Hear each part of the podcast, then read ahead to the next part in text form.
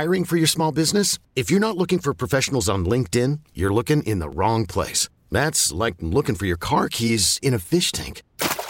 LinkedIn helps you hire professionals you can't find anywhere else, even those who aren't actively searching for a new job but might be open to the perfect role. In a given month, over 70% of LinkedIn users don't even visit other leading job sites. So start looking in the right place. With LinkedIn, you can hire professionals like a professional. Post your free job on linkedin.com slash recommend today. T-Mobile has invested billions to light up America's largest 5G network from big cities to small towns, including right here in yours. And great coverage is just the beginning. Right now, families and small businesses can save up to 20% versus AT&T and Verizon when they switch. Visit your local T-Mobile store today.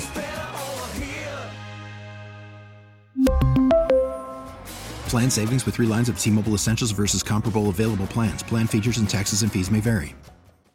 Good morning. It's Thursday, March 25th. I'm Larry Richert. And I'm Kevin Battle. This is the News Radio KDKA Morning Brief. Dubbed the Help is Here tour by the White House, President Joe Biden will visit Pittsburgh this Wednesday. He will discuss the economic vision of the $1.9 trillion stimulus package he recently signed into law. Details of the stop have not been released. In a 52 48 vote, former Pennsylvania Health Secretary Rachel Levine has been confirmed by the U.S. Senate to be President Biden's Assistant Secretary for the U.S. Department of Health and Human Services. Levine becomes the first openly transgender official ever approved by the upper chamber. A new survey by financial website Wallet Hub finds that Pennsylvania ranks only ahead of New York, Illinois, and Connecticut in states where residents pay the most taxes. Residents spend a combined average of 13.97% of income on state and local taxes and fees. AccuWeather says cloudy, chance of rain, 75 for the high. Tune in to 100.1 FM and AM 1020 KDKA. Or download the free radio.com app.